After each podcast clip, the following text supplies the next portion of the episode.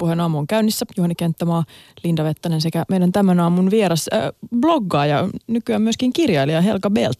Tervetuloa. Terve, kiitoksia. Kohta puhutaan sun tuoreesta kirjasta Lapsellinen ero, mutta sitä ennen sä olet, kerrot siitä, että olet todennut, että olet syksyihminen.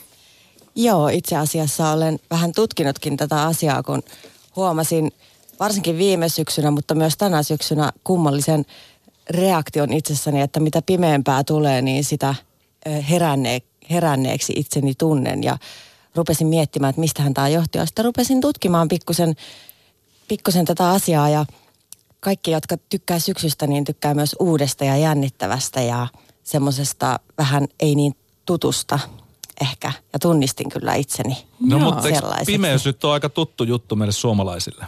On, mutta syksyhän on perinteisesti semmoista uuden aikaa. Koulut alkaa syksyllä mm. ja tavallaan uusi kausi kesän jälkeen. Vaikka voisi ajatella, että kevät olisi sitä sellaista, jos puhutaan luonnosta, mutta ihan totta, että yhteiskunta pyörii Kyllä. sitten vähän erillä rattailla Kyllä. kesän jälkeen. Ja itse olin aina ihan todella innoissani, kun syksyllä koulut alkoi ja kolme siskoa niin itki, kun kesäloma loppui ja Helka oli innoissaan.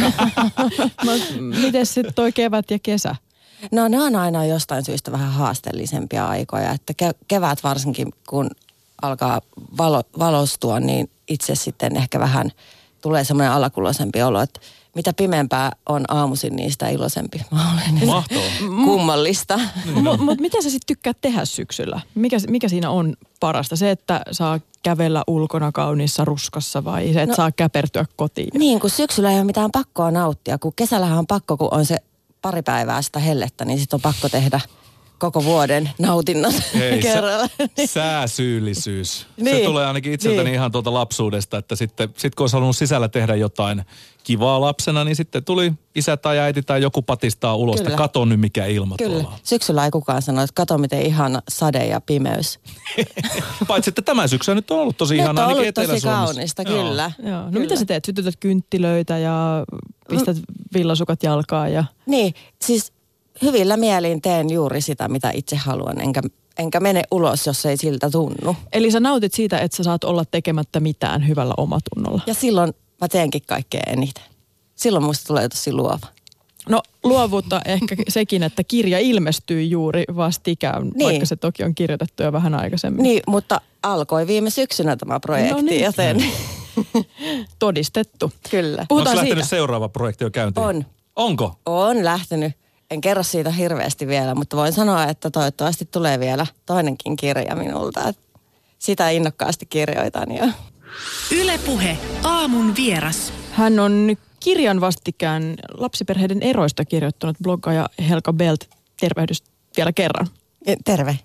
Sä kirjoitat tässä kirjassa eroista, mutta oikeastaan kun sitä luki, niin tuli semmoinen olo, että se on kuitenkin enemmänkin kirja siitä, että mitä, miten erilaisia perheitä on ja miten erilaisia tunteita ja tunnesiteitä tähän perheessä elämiseen voi liittyä. Miten ne ei välttämättä ollenkaan noudata tätä perinteistä ydinperhemallia enää. Se on vähän niin kuin muuttunut se asia. Ja, ja kyllä. tässä tavataan niin etäisiä, etääitejä, lähivanhempia, vieraannutettuja vanhempia, pettäjiä, petettyjä, vanhempia erilaisille ekstra bonuslapsille, jotka saattaa olla jonkun eksän entisen suhteen tuloksia, mutta sitten jäänyt kuitenkin läheisiksi, vaikka siihen eksään ei pitäiskään yhteyttä. Näkyykö nämä erilaiset perheet sun mielestä tarpeeksi? Ei. Ja sen takia mä halusinkin kirjoittaa tästä kirjasta, että, tai tämän kirjan, että ja tarkoituksellisesti valitsin erilaisia perheitä. Et jos mä olisin kirjoittanut esimerkiksi pelkästään etääideistä, mikä itse olen, niin sehän olisi vääristänyt heti sitä kuvaa. Ja totta kai ton kirjan ulkopuolelle jäi vielä tosi paljon erilaisia tarinoita, mitä olisin halunnut kertoa, mutta kuitenkin toin, toin esille, että on muitakin kuin isä ja äiti, ja jos ero tulee, niin lapset menevät äidin luokse. Vieraannutettu, mikä tämä vanhempi? Vieraannutettu. Vie, vieraannutettu vanhempi. Mä voin arvata, mitä se tarkoittaa, mutta selitä hieman, mikä Joo, se on, tämä on. Se on vi, ö, vielä varsinkin lainsäädännössä erittäin tuntematon käsite, mutta valitettavasti ö, käytännössä hyvinkin ehkä yleistä, varsinkin riitaisterojen jälkeen. Eli toinen vanhemmista päättää tietoisesti tai tiedostamattaan mustamaalata lapselle tämän toisen vanhemman. Mm. Ja sillä tavalla se lapsi ehkä jopa rupeaa vihaamaan tätä toista vanhempaa tai ainakaan ei halua nähdä enää enää tätä, tätä toista vanhempaa, josta tämä toinen puhuu pahaa.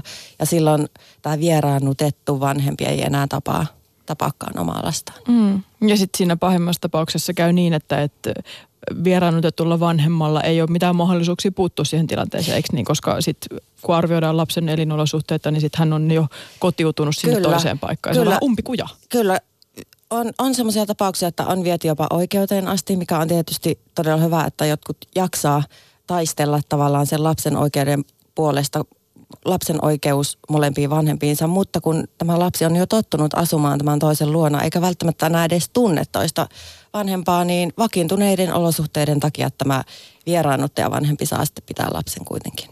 Mm. Kuinka paljon sä itse tulet kiinnittäneeksi huomiota tähän asiaan, että minkälaisia perheitä tässä meidän ympärillä näkyy, kun, kun kirjoitat tätä blogia, etääitiblogia ja sitten nyt oot koonnut näitä tarinoita erilaisilta vanhemmilta, erilaisilta perheiltä tähän kirjaan? Kyllä mä kuljen aika tuntosarvet pystyssä tuolla. Varokaa vaan. Kun aina jos kuulen vähän semmoisesta ei niin tavallisesta perheestä, olipa eroperhe tai ihan niin sanotusti tavallinen ero, eroamaton perhe, niin jos on jotain semmoisia ratkaisuja, mitkä ei ole ihan, ihan niitä tyypillisempiä, niin ne kiinnostaa kyllä. Minkälaiset on ollut semmoisia esimerkkejä, jotka on kiinnittänyt sun huomioon viime aikoina? Öö, no esimerkiksi sellainen, että lapset ovat menneet isän luokse ja isä ei millään tavalla kuule mm, ulkopuolisilta mitään kummeksuntaa tätä tilannetta kohtaan, mutta saman perheen äiti kuulee kyllä hyvin paljon, että minkä takia olet hylännyt lapsesi tyyppisesti, niin tämmöisiä tapaa Joo. entistä enemmän. Mikä on tietysti hyvä, että näitä isiä ei kummeksuta, mutta silti joka kerta se aina yllättää, että minkä takia sitten näitä äitejä. Mm, ja sä oot mm. itsekin tämmöinen tällainen äiti. Etääiti. Mm. Joo, kyllä. Käsite. Puhutaan siitä ihan kohta lisää, mutta mut, mut voisi aistia, että tämä ydinperheideaali elää, elää edelleenkin vahvana. Kyllä, todella vahvana. Ja, ja eronnut perhe on sitten, nähdään jotenkin tämmöisenä poikkeuksena, vaikka, vaikka todellakin se on tosi yleistä, mitä 30 000 lasta vuosittain koskee. 30 erolasta tulee vuosittain ja noin 50 tapaamista ja huoltajuussopimusta tehdään vuosittain lastenvalvojen luona. Et se on todella huima määrä kuitenkin. Joo. Siis 30 000 ja 50 000? Joo, 30 tuhatta niin sanotusti uutta erolasta mm. tulee vuosittain ja sitten sopimuksia tehdään noin 50 000. Miten sul, suhun tämä ydinperheideaali on vaikuttanut? Onko sä haaveillut kanssa ydinperheestä? Olen, tietenkin. Itse tulen eroperheestä ja sen jälkeen mieti, mietiskelin nuorena aikuisena ja aikuisena, että en haluaisi lapsilleni sellaista samanlaista tulevaisuutta, mutta sitten tämän ensimmäisen nyt 14-vuotiaan lapsen isän kanssa kun erosin, niin hirveästi kyllä haaveilin, että saisin niin sanotusti sen tavallisen perheen. Mm. Ja hetkellisesti ehkä sainkin. Mm. Mm. Tässä sun blogissa sä kirjoitat myöskin aika avoimesti näistä tuntemuksista, Kyllä. mitä tämä sun tämänhetkinen perhemalli herättää, kun oot, oot toisen lapsen etääiti ja toiselle sitten taas lähivanhempi mm. asuu vuoroviikoittain Joo. sun ja isänsä luona. Joo, se oli lapsi. ihan todella kova isku, kun kaksi ja puoli vuotta sitten erosin tämän nuoremman lapsen isän kanssa, että, että fail. Ei, en saanutkaan ydinperhettä ja se oli itselleni ihan tosi kova paikka, koska ennen tämän lapsen alkua puhuttiin tosi paljon siitä, että kumpikin kaivataan sitä ydinperhettä kuitenkin ja haluttiin yrittää sitten, uskallettiin ero, mm. kumpikin erovanhempana vielä yrittää sitä kuitenkin. Mitä se etävanhemmuus, mitä kaikkea se tarkoittaa sun kohdalla vaikka? Mun kohdalla se tarkoittaa sitä, että vanhempi lapsi, joka on siis teini-ikäinen poika, niin ei, ei välttämättä se keskustelu ole muutenkaan kauhean sujuvaa, vaikka olisin hänelle lähivanhempi, niin sitten kun olen vielä etävanhempi, niin se on todella välillä suoraan sanottuna pinnallista se keskustelu ja lapsi on ruvennut tuntumaan jo jopa vieraalta, kun hän on niin paljon sitten muualla. Niin jos vanhempi sanoo, että oma lapsi tuntuu vieraalta, niin se on semmoinen, mitä ei kovin usein kuitenkaan kuule. No niin, ei. sä niin. kirjoitit sun blogissa vastikään semmoista vaivaantuneisuudesta Joo. jopa, jota sä Joo. koet sun oman lapsen seurassa. Joo, se tapahtui tuossa ihan, ihan purin sen äkkiä sen fiiliksen siihen blogitekstiin pari viikkoa sitten, kun en oikeasti tiennyt, mitä mä sanon hänelle. Mm. Mutta sitten se tilanne kyllä raukesi, koska mä olen kuitenkin aika puhelijata ja sitten kun hänelle tuli joku asia, sitten se niinku rupesi soljumaan, mutta se tilanne oli todella hätkähdyttävä. Mä en tiedä, mitä mä sanon omalle lapselleni. Lukeeko sun poikas sun blogikirjoituksia? Lukee kyllä ja aina hyväksyy. Jos, jos mm. kirjoitan häneen liittyviä asioita, niin hyväksyy kyllä, että mitä saa kirjoittaa. Kommentoiko hän tota jotenkin? Öö, ei oikeastaan, että kyllähän se niin se tilanne meni. Mm. aika suoraan kuitenkin osataan puhua sit näistä, näistäkin vaikeistakin asioista. Mutta todella rohkea, että kirjoittaa näistä asioista siis ihan julkisesti. Minkälaista palautetta sä saat? Onko paljon, paljon hengen heimolaisia? On tosi paljon ja voin sanoa, että 95 prosenttia palautteesta on todella kannustavaa. Joskus mä välillä mietin, että onko järkeä enää kirjoittaa tätä, onko mä sanonut jo tavallaan kaiken, mutta se palaute on aivan huima ja siis ihan ydinperhevanhemmilta, eroamattomilta vanhemmilta, etäisiltä esimerkiksi ja yksinhuoltaja äideltä ihan kaikilta, että ihan että joku uskaltaa sanoa ääneen, että mä oon ajatellut ihan näitä samoja juttuja, niin uudestaan ja uudestaan mä aina päätän, että mun on vaan pakko kirjoittaa. Niin sä oot kirjoittanut myöskin surusta, jota liit, joka liittyy tähän sun etäääitiyteen. Joo. Sä oot kirjoittanut mustasukkaisuudesta. Joo.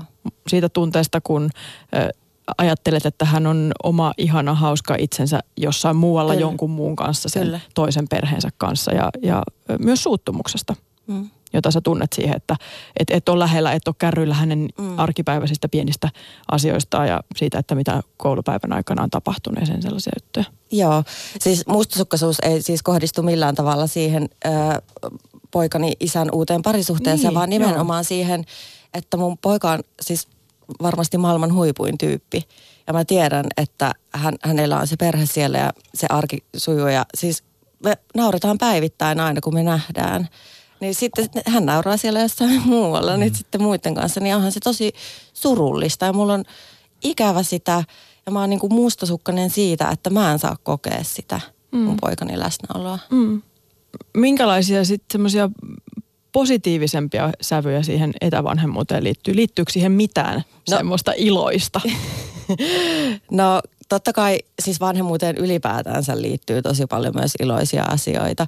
Eihän, vaikka mä olisin lähivanhempia eroamaton, niin eihän se joka päivä semmoista fanfaaria ole kuitenkaan. Voi varmasti tiedät vanhempana, että äh, semmoisia ylpeyden tunteita. Hän on tosi upea poika ja me oltiin kuitenkin tosi monta vuotta myös lähestulkoon kahdesta, että varmasti minullakin on ollut vaikutusta siihen, minkälainen hänestä on tullut. Että semmoinen äidin ylpeys, ihan tavalliset asiat, käydä leffassa kahvilla syömässä, niin semmoinen äh, mukava yhdessäolo on kuitenkin tosi kivaa. No mutta entä, sulla on vapaa-aikaa, onko tämä mikään niinku sellainen asia silloin, kun poika ei ole tai lapset ei ole, ei ole siinä niinku läsnä?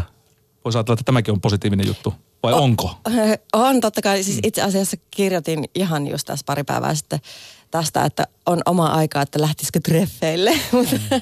en ole vielä, ei ole vielä tullut lähdettyä. Mutta, mm. äh, mutta se äh, on, tämä oma aika on tämmöinen vähän kaksipiippunen juttu, että yleensä vanhemmat, jotka on ruuhkavuosissa ja ehkä ero, e, ei, eivät ole eronneet, niin kadehdit, on kadehdittuinta tämä, että on oma aikaa. Saa mm. nukkua, lapsi ei herätä yöllä ja Elämä jo niin intensiivistä. Niin, ja sitten on sitä omaa aikaa. Mä saan kirjoittaa, mä kirjoitin ton kirjan totta kai aina niin ne viikkoina, kun lapseni ei ollut kotona. Että onhan, totta kai siinä on tosi paljon positiivisiakin puolia. Saa toteuttaa itseään mm. enemmän ehkä kuin mm. muut ruuhkavuosissa olevat vanhemmat.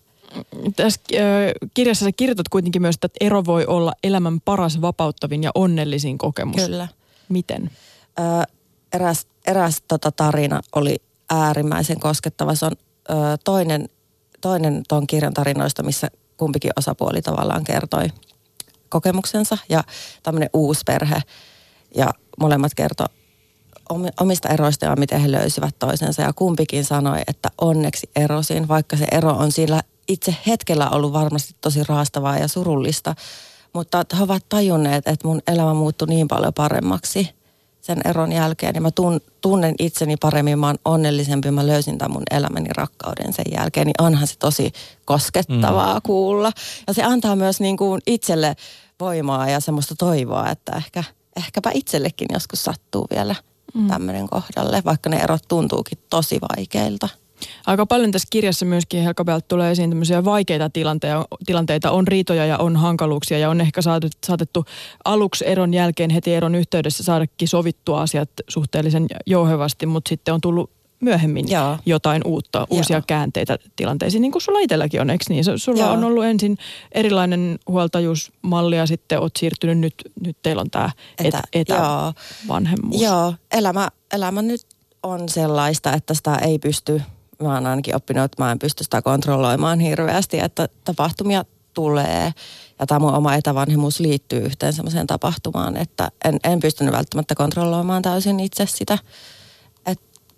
Sitten vaan yrittää luovia niistä vaikeista tilanteista mm. parhaansa mukaan. Ja tämähän on aika vahvasti tämä mielikuva eroista, että, että niitä on edeltänyt jo, jollain lailla hankalia tilanteita ja riitelyä. Riitely on ja. aika sellainen vahva mielikuva, joka liittyy ja. eroihin ja myöskin se, että niiden jälkeenkin, eron jälkeenkin sit riidellään. Mistä tämä kumpuaa?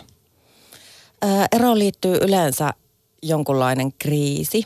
Se voi olla pettämiskriisi tai kasvattiin erilleen erilaiset mm, näkemykset lasten kasvatuksesta tai jotain tällaista. Ja sitten se kriisi, vaikka se voisi olla tosi positiivinenkin asia, niin se nostattaa hyvin voimakkaita tunteita ihmiselle ja tunteita voi ilmaista eri tavalla ja se voi tulla myös semmoisena katkeruutena ja vihana sitä toista osapuolta kohtaan. Mm. Ja sen takia ehkä hyvin stereotyypisesti ajatellaan, että erot ovat aina hyvin riitaisia. Onko, oliko sun kirjassa paljon sellaisia pariskuntia?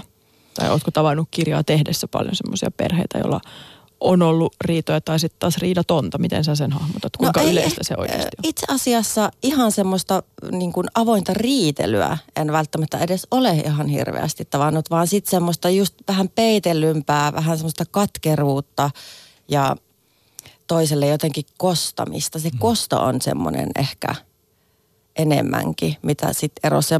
Mikä niin kuin on todella kummallista, koska sä et itse voi olla kauhean onnellinen, jos sä koko ajan oot semmoisen katkeruuden ja koston fiiliksissä. Mm. Pitäisikö näissä tilanteissa ihmisten enemmän avautua ja riidellä ja huutaa toisille? No varmaan, sittenhän se menisi nopeammin mm. tavallaan ohikin ja sitten se puhdistaa tosi paljon. Mutta semmoinen monien vuosien kyräily ja kostomeininki, niin ei, ei ole kyllä kauhean hyvä kenellekään osapuolelle. Mm. Mm. No kuinka yleisiä syitä tämmöiset riitelyt on, niin, niin onko sun mielestä niin kuin tarpeeksi apua esimerkiksi saatavilla siihen, että, että jos on vaikeaa? No periaatteessa apua on saatavilla, mutta nämä, ketkä sitä tarvitsisivat, niin eivät A ehkä ota sitä vastaan tai B eivät tiedä, mistä sitä hakea. Ja tuo mun kirja on, ö, yritin tuoda tuossa alussa esille niitä kanavia, mitä pitkin apua voi hakea, jopa ennen sitä eropäätöstäkin. Et vanhemmilla on ehkä semmoinen vääristynyt mielikuva, että sitä apua saa lastenvalvojan luota. Hmm. Mutta lastenvalvojan luona ollaan nimenomaan vaan lapsen huoltajuus- ja tapaamisasioissa, ei sen niiden vanhempien oman erokriisin äh, käsittelyssä niin se vanhempien pitäisi se oma apu hakea jostain muualta kuin lastenvalvojalta. No mitkä ne paikat on, mistä apua kannattaa hakea? No esimerkiksi apueroon.fi sivusto on nimenomaan sitä varten perustettu, missä on asiantuntijoita kertomassa, että mis, äh, tavallaan, että mistä tässä tilanteessa kannattaa sitä apua. Sitten apuhan saa hyvin monesta eri paikasta, mutta toi on semmoinen keskitetty, missä voit, no meillä on nyt tällainen ja tällainen tilanne, että mitä niin kuin tekisin, mm. niin kannattaa. Sitten voi, voi toki niin kuin, mm, vaikka perheasian neuvottelukeskuksesta kysyä etukäteenkin jo. Semmoisia on olemassa. On olemassa, mutta vanhemmat ei jostain syystä hirveästi tiedä niistä. Tai on niin kuin vaikea sanoa, että tarvitsen apua tähän omaan kiukkuuni mm. jotenkin. Että enemmän siihen lapseen ehkä sitten kehtaa pyytää apua niihin huoltajuus- ja tapaamisjuttuihin, mutta siihen omaan tavallaan on vaikeampi sitten. Joo, Siihen liittyy varmaan häpeä ja kaikkea muuta niin, sellaista. No. Niin, että kyllä minä selviän. Niin. No, mites miehenä, että no minä menen nyt, minua vähän kiukuttaa, niin, niin. ei, ei kuulu suomalaiseen luonteeseen. Niin, siellä se on niin. sotien jälkeinen niin. selviämis, niin. suomalainen on taustalla kolkuttaa koko kyllä. ajan, että minua ei tarvi auttaa. Niin mä mietin myös sitä, että kuinka paljon tuohon mielikuvaan siitä, että, että riidellään ja on, on raivokasta, niin vaikuttaa myöskin se, että, että mallit ei välttämättä ole kovin hyviä siihen, että miten erota niin. sopuisasti. Niin ystävinä. Niin, jotenkin se on sillä tavalla, että yleensä on vaan nähnyt niitä huonoja, koska mm. niistä hyvistähän ei puhuta tietenkään. Mm. Ko, jos kaikki menee hyvin, niin eipä niistä hirveästi tarvitse puhukaan, mutta olisi tosi kiva kuulla niitä, hy, niiden hyvien erojen anatomiaa tavallaan, että mi, mi, mitä te teitte, että tämä ero oli hyvä. Mm. No, Mutta mut sulla varmasti on jonkunlainen näppituntuma siihen, että mitä siihen hyvään eroon sitten liittyy. Minkälainen olisi, kun sä oot nyt kirjoittanut blogia ja sulla on omia kokemuksia ja sä oot kerännyt tarinoita tätä kirjaa varten, niin, niin minkälainen olisi täydellinen ero? Öö, täydellinen ero olisi, että pystyisi laittamaan hetkellisesti ne omat pahatkin fiilikset tai surulliset fiilikset sivuun, jotta ensin voitaisiin se lapsen, lapsen asiat saada hoidettua. Huoltajuus, tapaamiset, elatus ja muut semmoista. Se on tosi tärkeää, että se menisi mahdollisimman nopeasti. Tavallaan, että se arki rupeisi pyörimään tämän lapsen kannalta mahdollisimman nopeasti ja sujuvasti, niin silloin vanhempi pystyy ruveta käsittelemään tätä omaa erotuskaansa paremmin, kun ei tarvi huolehtia tavallaan enää siitä lapsen asioista. Mutta näinhän tämä siis ei missään nimessä tapahdu kovinkaan usein, koska siinä vaiheessa jo ruvetaan riitelemään, että miten nämä tapaamiset ja muut. Ja silloin ne omat tunteet jää käsittelemättä ja ne purkaantuu sitten kostona ja turhautuneisuutena ja kiukkuna ja kaikkena mahdollisena. Mistä lähipiiristä, jos lähtee hakemaan hakee apua näihin järjestelyihin, niin mistä kannattaa aloittaa? Mietit, että kyllähän se on ympärillä muitakin ihmisiä kuin se perke, perhe, joka on nyt eroamassa. No varmasti riippuu ihmisestä, että mistä, mistä kannattaa. Ei, ei kannata olla puhumatta, sen mä voin sanoa, että mitä enemmän puhuu ja käsittelee. Hakee vaikka vähän väärästä paikasta ensin sitä apua, kyllä se sitten niin kuin ohjautuu johonkin, mutta että ei niin kuin jäisi yksin vellomaan siinä. Sitten se helposti kääntyy siihen katkeruuteen. Meilläkin on nyt puhuttu tässä siitä, että on etävanhempia ja on lähivanhempia ja se liittyy tietystikin myöskin osittain byrokratia siihen, Joo. että pitää olla Kyllä. toisen vanhemmista, vaikka olisi yhteishuoltajuus, niin etä ja toisen Kyllä. sitten se lähivanhempi. Ja voisi kuvitella, että myöskin tämä asetelma herättää jonkun verran ristiriitoja, että kumpi nyt sitten on se etä ja kumpi lähi, koska se tarkoittaa vähän eri juttuja. Se tarkoittaa varsinkin semmoisia seikkoja kuin raha mikä harvatpa meistä ovat niin rikkaita, että ei ole mitään väliä, mitä tukia, etuuksia ja muita maksuja saa. Ja valitettava tosiasia on se, että vaikka olisi vuoroviikko vanhemmat ja tavataan prikulleen 50-50 prossaa lasta, niin se lähivanhempi saa mahdollisen asumistuen, lapsilisät, kaikki lapsen etuuksiin liittyvät jutut itselleen. Ja siinä vaiheessa, jos on, ei ole kauhean hyvät välit, niin eipä sitä sitten tavallaan reilusti sitten osaa jakaa sitä lapsen elatukseen liittyviä rahoja sitten molempien vanhempien kesken. Mm, Semmoiset asiat kuin missä koulussa käy ja missä neuvolassa käy, niin ne liittyy sitten kanssa Ne liittyy siihen, ihan, joo. Etävanhemman paikkakunnalla ei voi lapsi mennä neuvolaan. Mm. Ja koulukuljetuksia ei ole esimerkiksi järjestetty. Se on vähän kuntakohtaista, mutta voin sanoa, että suurimmalta osin ei koulukuljetuksia ole etävanhemman luota järjestetty, niin siinä voi kuvitella, että tulee aika isoja ongelmia. Tämä kuulostaa asialta, joka vähän niin kuin laahaa perässä sen suhteen, no, että mikä on todellisuus. Kaiketi se laki on tehty joskus 80-luvun alussa ja nythän sitä yritetään uudistaa. Se ei ole vielä, ei ole sitä tota, lakia vielä uudistettu, mutta se on nyt käsittelyssä tuolla meidän isoilla herroilla. Mutta vaikka se menisi läpi semmoisenaan, kun se on esitetty, niin se ei siltikään tule poistamaan näitä etä- ja lähivanhemman eroja vuoroviikkoasumisen kohdalla. Ja myöskin näitä tukiasioita, eikö niin? Ei. Siellä tulee lisäys, että lapsilisä voidaan jakaa vanhempien kesken, mutta voidaanhan se jakaa nytkin. Mm. mitä se voidaan sana auttaa siellä, jos on riitainen tilanne. Mm. Helka, mitä sä toivoisit, kun ihmiset lukee sun kirjaa, joka on nyt tosiaan ilmestynyt lapsellinen ero niminen, niin, niin että siitä jää käteen? No mä toivoisin, että mun äh, semmoinen tavoite olisi, että joku vanhempi, joka on ajautumassa riitaiseen eroon tai eron jälkeiseen aikaan, niin ehkä saisi jonkun elämyksen siitä, että kannattaako sittenkään ehkä jatkaa tätä riitelyä ja katkeruutta. Jos joku semmoinen tulisi, niin se olisi, sit mä olisin niin kuin saanut mun tavoitteet täyteen. Mutta myös tietysti semmoista vertaistukea, että muutkin ovat selvinneet, minäkin voisin selvitä. Niin.